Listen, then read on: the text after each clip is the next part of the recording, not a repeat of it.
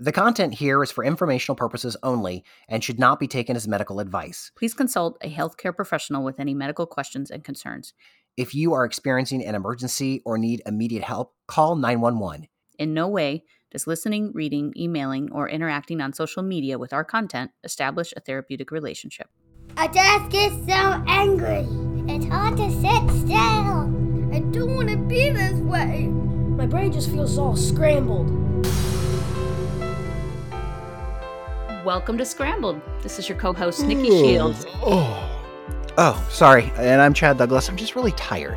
Like, just tired. Well, it's funny that you should mention that because yeah.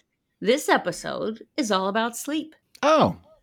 So don't fall asleep in listening to this because that would be bad. But, you know, are we going to yeah. give like sleep techniques and stuff in episode 48? Yeah. Well, we're going to talk about how sleep and mental health are actually pretty closely connected and okay. what people can do if they think they might be having trouble with sleeping, specifically if kids are having a hard time sleeping. Sure, since this is a childhood uh, podcast. yes. So let's start with what does sleep have to do with mental health? Only everything. Everything. So, yeah. Because yeah. sleep is is your time your your whole body recharges. Mm-hmm. Sleep is absolutely necessary for survival and and pretty much every aspect of your functioning is connected to getting healthy sleep. And so, um, it, when it comes to mental health issues, I think poor sleep or lack of sleep or sleep disorders are like one of the most under recognized causes or factors that could be contributing. So, um, people who have significant mental health issues, one of the earliest things I'm going to start talking about is well, how was your sleep? Are you sleeping mm. well? Are you staying asleep? Do you have trouble falling asleep? You know, what happens when you wake up? Do you feel rested? Those are all really important questions that we look at when we're evaluating mental health. You mentioned some sleep disorders. What are some of the common sleep disorders in children? There are a lot. There are a lot of different sleep disorders, but I'm not super knowledgeable about all of the the specific ones. Sure. My role as a clinician would be to identify like signs of that, which would be, you know, there's good sleep patterns and, and habits in the the household, but the child is still not getting quality sleep or is still you know having trouble. So then I might say you know take them to pediatrician, and then oftentimes the pediatrician will order a sleep uh, a sleep study, which will evaluate mm-hmm. a child's sleep and look for things like sleep apnea. And there are a whole slew of other disorders that I'm not really qualified to you know talk about here. Um, there's sure. a lot of information on the internet about that a lot of really cool websites that will talk about sleep disorders um, but you can also ask your doctor for some guidance in that space too. But just know that there are medical reasons for problems with sleep but there are also psychological and emotional reasons for problems with sleep. Okay yeah let's stay in our lane. Definitely so, want to stay in our lane. how important is a bedtime routine with children? And I'll even start with like babies to teenagers? Well, when you've had a new baby in the house, you know that that routine is usually kind of messed up from the get go, right? Babies yeah. are usually a little backwards. Mine was completely swapped. It just it thought daytime was nighttime and vice oh, versa. Oh, no. So one of the first challenges in parenting is getting your kids into a, a more healthy rhythm where we're mm-hmm. sleeping at night and awake during the day. And that takes time. But if you do it well, usually by the time the kiddo is a couple of months old, they're they're able to, you know, sleep through most of the night, maybe up a few times. Um, and then by the time they're they're older, they're probably sleeping through the night and then maybe taking a nap. Younger kids can t- nap well up until, you know, almost kindergarten, and that's okay. And, and that's kind of how you want it to be. Um, but that routine is super super important because if we're putting our kids to bed at a different hour every night and we're getting them up at a different hour every morning yeah.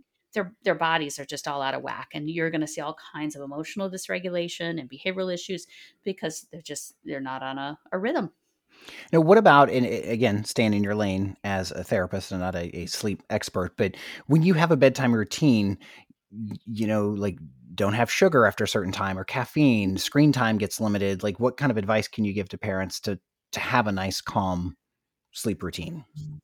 So what you just said are really good good parts of that. So having kind of a, a we don't follow that at all, by the way. So the record, good advice. We try so uh, hard, but we don't either. Yeah, we yeah. try. But uh, but an electronics curfew is is kind of a, a uh, really good idea, especially with young kids. If you know an hour or two before bedtime, if we're off screens, kids just tend to sleep better. They don't agree with you on that. I have no. an 11 year old that will duel anyone. Yeah. yeah. Yeah. Like, no, that doesn't make me have any trouble sleeping. No. But so, you know, it starts with time, you know, same time each night.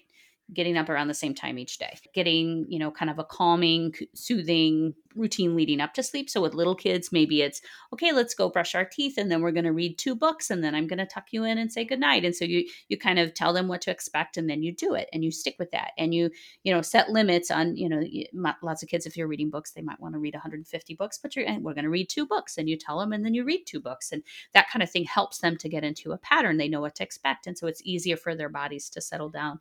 You want to keep lights low. Um, you want to have quiet activities leading up to bedtime. So even if it's not quite bedtime yet, that's probably not the time to like you know, play a very active game where you're running and jumping, right?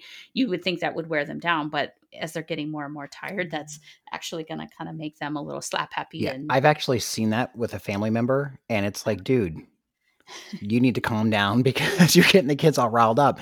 And yeah. you would think, yes, it's going to wear them out, but it doesn't. It, it like just exacerbates the problem and just makes them yep. extra hyper. Exactly. So you, you want it to be quiet leading up to bedtime. But the bedtime routine itself for most kids should be 15 to 20 minutes. If, you know, it might be like if you're having a rough night or things, you know, the routine of the rest of your day has been a little off. Maybe it's a little longer once in a while, but 15 to 20 minutes can include brushing teeth, you know, taking a bath, choosing clothes for the next day, reading a story, choosing a stuffed animal, you know, cuddling for a minute. Those are, you know, kind of keeping that all condensed within that time frame is helpful and then eh, it's this is hard and i feel like i'm almost venturing into something you haven't asked about but mm-hmm. i want to make sure to bring it up one of the coolest things you can do with your young children is teach them to fall asleep on their own right? And this is hard because i i don't know about you but when i had babies i really liked when they would fall asleep in my arms right? That was mm, yeah like best feeling really, in the world. Yeah it's everybody loves to put a baby to sleep right? Mm-hmm. but when an infant can learn to fall asleep on their own their sleep cycles start stronger right? And there it's easier for them to kind of keep that routine and rhythm going and they don't need as much help soothing themselves at bedtime. That's not to say you know we're not going to get into the argument of like letting them cry it out or not cry it out I'm just saying that as when they're young if if they'll fall asleep on their own that's really helpful later on um, believe it or not, my next question for you was your thoughts on co-sleeping, whether we're going to stay in that lane or if that ventures across the center line there a little bit. But I'm just kind of curious. You, okay, babies self-soothe or, or can fall asleep, but mm-hmm. where do you land on parents who co-sleep with their children? I think you have to do what works for your child and your family, and and also like what what's safe. You know, I, I remember with our first tiny little alien baby because that's what it felt like. Uh, I was I felt so much guilt when we went to the pediatrician for one of the early visits because the last couple of nights the only place I could get my kid to sleep was in the little bouncy chair, and I remember like being on the verge of tears as I told the doctor about it, and he's like well, that's not the ideal location, but you're the parent and you've got to do what you got to do. And your baby was safe and your baby got to sleep and you got to sleep. And that's what's most important. And so I've always just kind of held on to that as reassurance that there's mm-hmm. a lot of different ways to do things. And if it works for your family and your child and it's safe, it's probably okay. And so, you know, they're the most important thing is making sure that, like, it, you know, if you've got two parents in the same household, that they're in agreement on the plan, because that can cause a lot of drama at home. If one parent says, "Oh, we're co sleeping," and the other parent says, "I don't want that kid anywhere near my bed," mm-hmm, mm-hmm. that can get really tricky. But um, otherwise, you know, you just have to find what works and and and make sure there's a routine about it. So if you are going to have your children in your in your bed and do the co-sleeping thing, well, then you got to kind of build a bedtime routine around that and make sure that those kids are getting to bed on time. Well, that then begs the question, Nikki, of how much sleep does a child need? And I, I, I don't even assume. I know it varies on their age.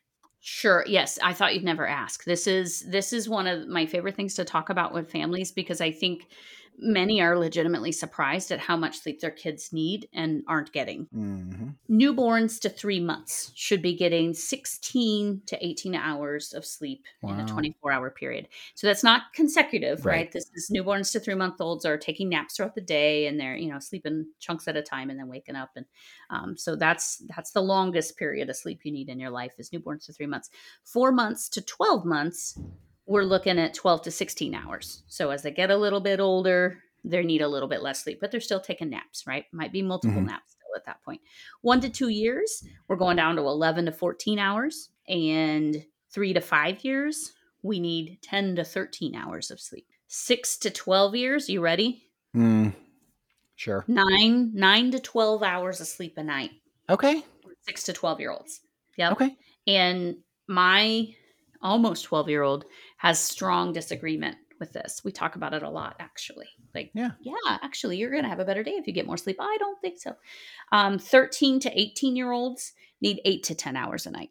Okay. And oftentimes we see that, you know, teenagers maybe their their sleep habits they weren't getting quite as much in their tween years, and then they get like solidly into their teen years, and they just need a little bit more sleep. They're maybe coming home from school and crashing on the couch for a little bit, and and that's not a bad thing. Mm-hmm. Where it's concerning for kids that age is if they're sleeping all night long and then coming home from school and then sleeping all evening and then going to bed and there's really no interaction with family and and just being so tired that would not necessarily be good but it's not unusual to see teens need just a little bit more sleep than than what you think. Yeah. And then what happens when a child doesn't get enough sleep? I ask this as if i don't know the answer. They get angry. They're i mean they're a little harder to get going in the morning yes? Mm-hmm. Mm-hmm.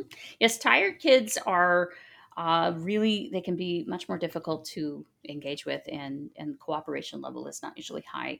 Um, so if your child's not getting enough sleep you're more likely to see irritability you know just sort of grumpiness difficulty getting up in the morning missing the bus.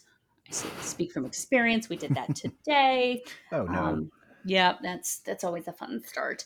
But other signs of, of not getting enough would be like if your kiddo is like falling asleep at, at times, you know, when they should normally be awake. If, if every time they sit down, they go to sleep, if every time they read, they go to sleep, if every time they watch television or sit in a place where they're not moving around and they fall asleep in a car, things like that, that's a, a, sign. If they're falling asleep randomly and it's very consistent, that's a sign that their sleep is not healthy and they're not getting well, enough. You might be describing me. yeah, it, as, as I said, the one about like watching television, sitting and reading, I'm like, oh, yeah, that's, or they're over 40. I mean, yeah, exactly. You're at work and you're driving, you're like, I'm going to pull over and just close my eyes for a few minutes. Yeah, exactly. Um, so, what do you do then? So we're talking right now of just general kids not getting enough sleep. Let's mm-hmm. add in that element of anxiety, depression, mm-hmm. or ADHD.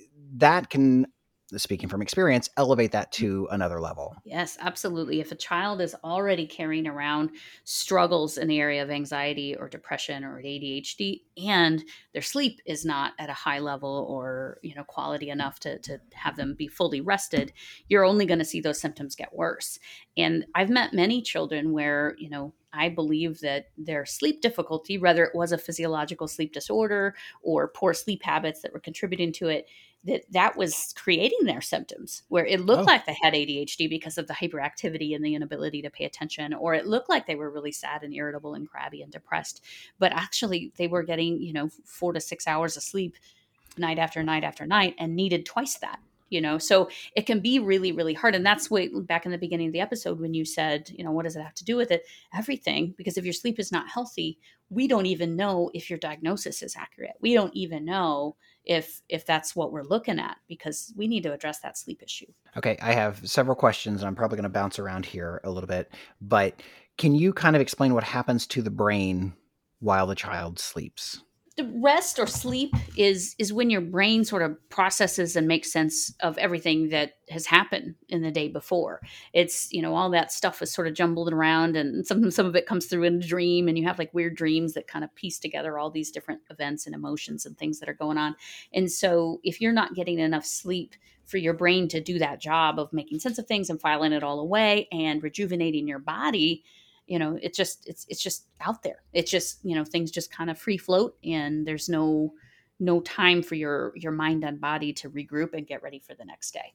I am not an expert on sleep. I feel like i need to reiterate that because yeah. my description just now was not super scientific. That's that's just kind of how i understand it as a clinician but there's there's really good science to back up like the biological processes of sleep and what it does for your body and your brain and so i encourage people to research that if they're curious and here's kind of what I did back in the TV days. You know, if I did a story on sleep or whatever, the best way I can explain it is like when you organize your desk and you put stuff in file folders and you put them and organize and put them where they need to go. That's what your brain's doing when it's sleeping. The the REM, the REM, REM sleep. That's kind of what it's doing. It's filing, filing, filing. And if you're not getting good REM sleep, those files are not going to where they need to go, and that can cause some mm-hmm. issues.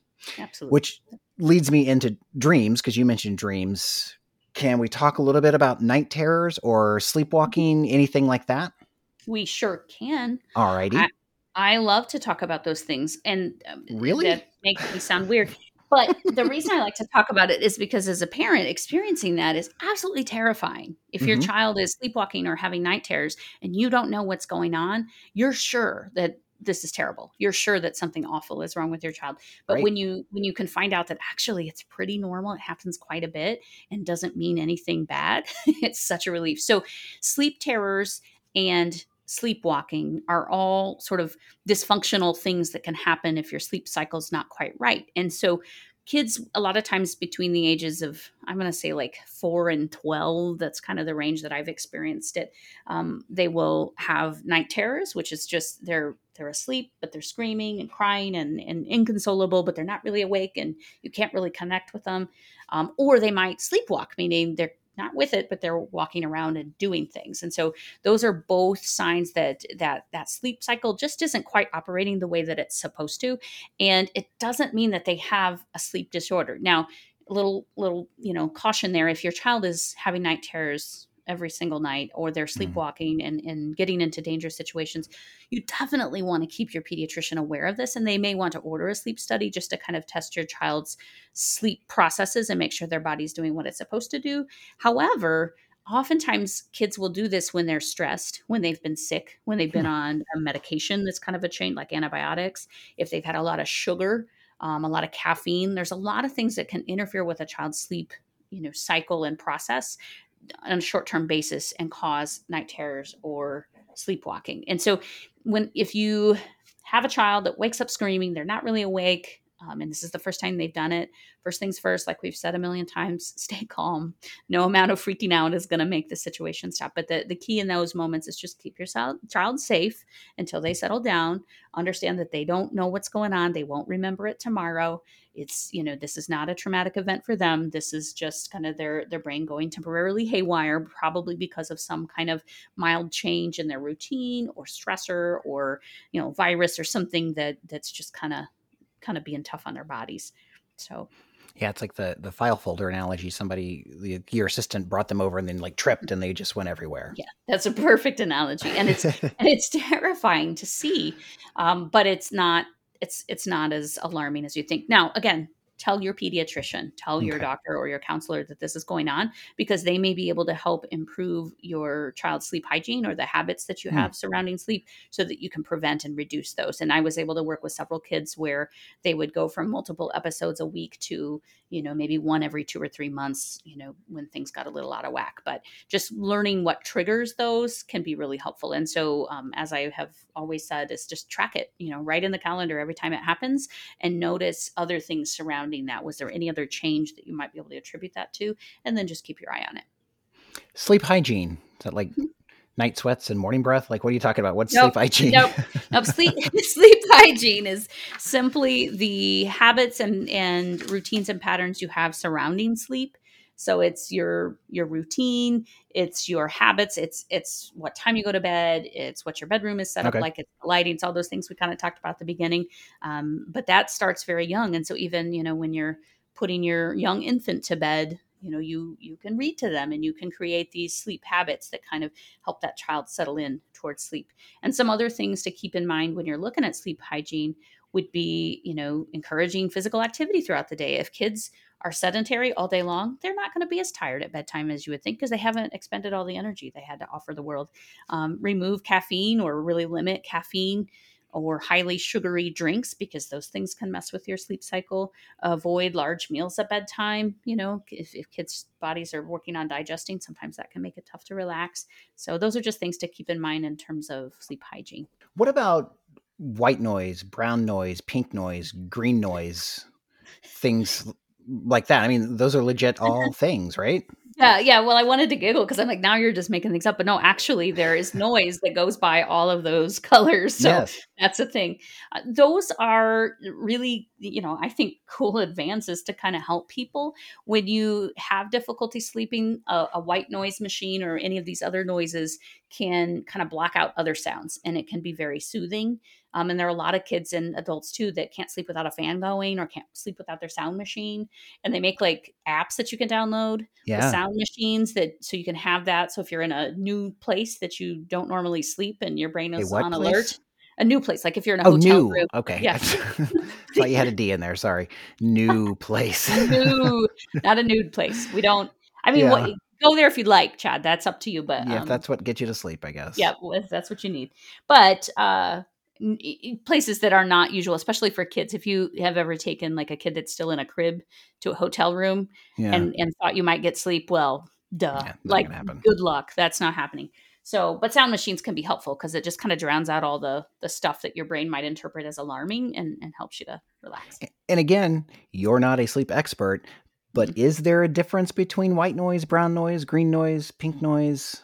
I am going to have to get back to you on it. I mean, I can say yes, there's a difference, or they wouldn't all exist. And I think that probably each of them like meets some kind of different need or is caused by maybe maybe white noise is the absence of this sound or brown noise is the addition. I don't really know how that yeah works. there's there's one that some of them are a lower tone some are a higher tone and they have different things that are missing i experimented with it and just listened to it and couldn't really tell the difference so i didn't use it i have a very poor habit but it works for me i cannot sleep without a tv on and cannot. I cannot sleep with one on. It Yeah. drives me batty to have Yeah. the light of a TV on when I'm trying to sleep. Yeah so to me it's like i got to put on something i'm very familiar with that i don't have to watch and pay attention to it's just reruns of friends or the golden girls i often fall asleep to and it's just it's it's white noise to me So you Dorothy have the Zbornak, you sound know? up, like you can hear them talking. oh yeah yeah yeah yeah oh Yeah, I know it's it's a it's a bad habit, but I can't. I've I try to get me to sleep because if I'm in a dark room with very little light and no sound, my mind is going through a billion things, and I can't shut it off. The TV allows me to just have dumb noise and shut it off. Mhm. And so, I mean, I can't say that that's a bad thing. You're you're a grown person, and I don't recommend it for your children, but Yeah, I mean, maybe try different things for your kids.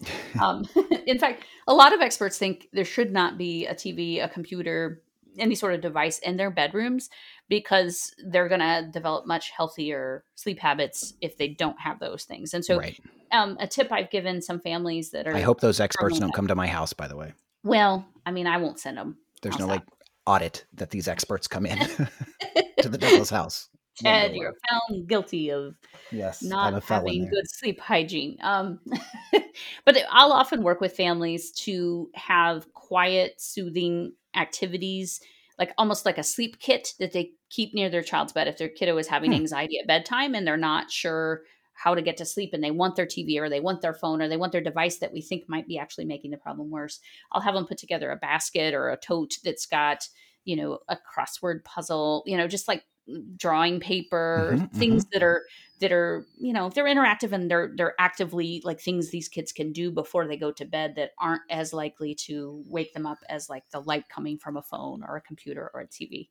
Um, Yeah. And so the the best advice for sleep is like don't do anything, just lay down and you know go to sleep. But if you've got a child who's really struggling or that anxiety keeps spiking and they don't know how to handle it on their own, having like a like a calming kit in the bedroom can be helpful. And Yeah. you would put items in it based on like what your child thinks might help.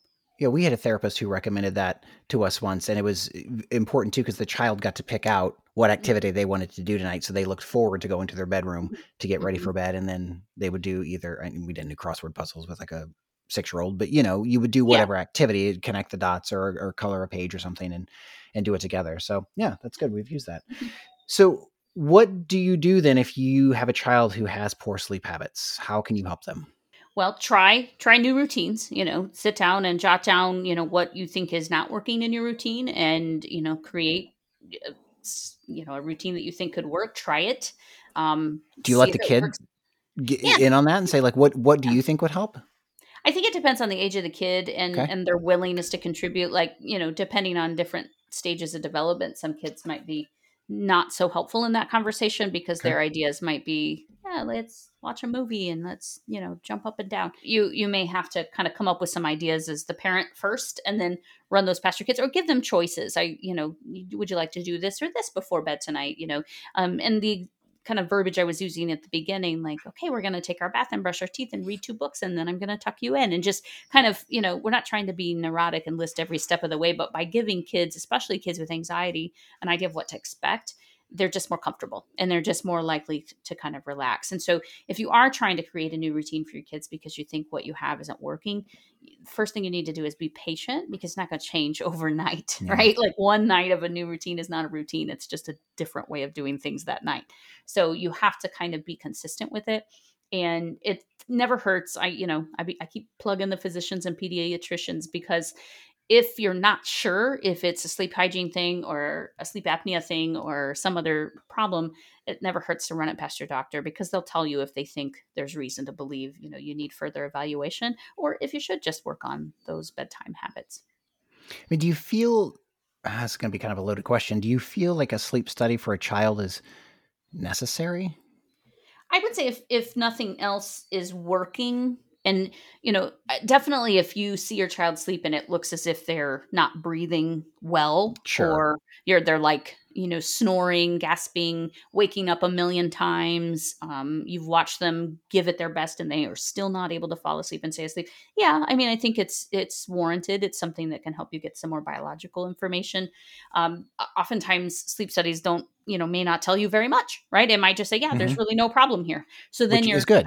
That- that's a good thing you've ruled out all the problems and now you can Till say you get the bill. till you get the bill and then you have a new problem that mom and dad can't sleep over right. so May or may not have I happened mean- here.